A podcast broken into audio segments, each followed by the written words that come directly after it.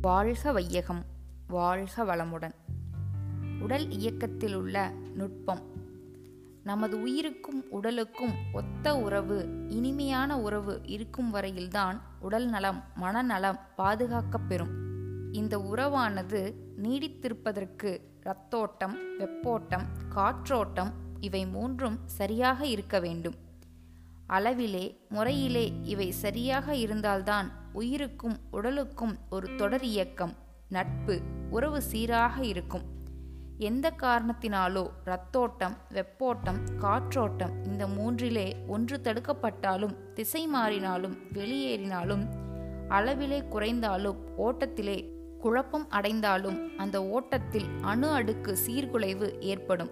அது இரத்த ஓட்டத்திலோ வெப்ப ஓட்டத்திலோ காற்றோட்டத்திலோ எதனாலே வந்தாலும் சரி.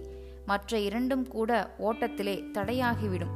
இந்த குழப்பத்தை நீக்குவதற்கு அங்கே இருக்கக்கூடிய மின்சக்தி போதாது. அதனாலே அதிகமான மின்சக்தி அங்கே சேர வேண்டியதாகிறது.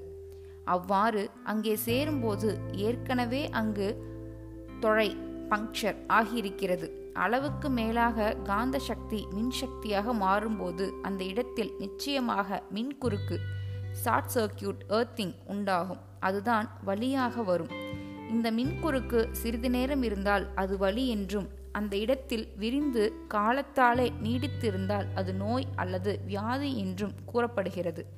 அதற்கும் மேலாக உடலில் உள்ள ஜீவகாந்த சக்தி எல்லாம் அதிகமாக செலவாகி வருவதற்கும் போவதற்கும் மத்தியில் உள்ள இருப்பை ஜீவகாந்தம் வெகுவாக குறைக்குமானால் அதனை ஈடு செய்ய முடியாமல் போகும்.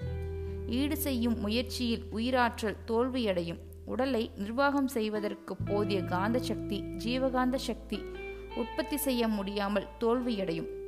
அந்த தோல்வியிலேதான் குறைவுபட்டு அது தன்னாலே ஏற்படக்கூடிய வெப்பத்தினாலே அதனுடைய மின்கலம் பேட்டரி என்று சொல்லக்கூடிய விந்து நாளத்தை தகர்த்தெறிந்துவிட்டு அதை தாங்கி நிற்கக்கூடிய விந்துவையே அல்லது நாளத்தையே உடைத்து கொண்டு வெளியேறிய பின்னர் அதை தாங்கி நிற்கும் உயிர் உடலிலிருந்து பிரிந்துவிடும். இதுவே மரணம். இதுதான் உடல் இயக்கத்திலுள்ள ஒரு நுட்பம். அருள் தந்தை வேதாத்ரி மகரிஷி.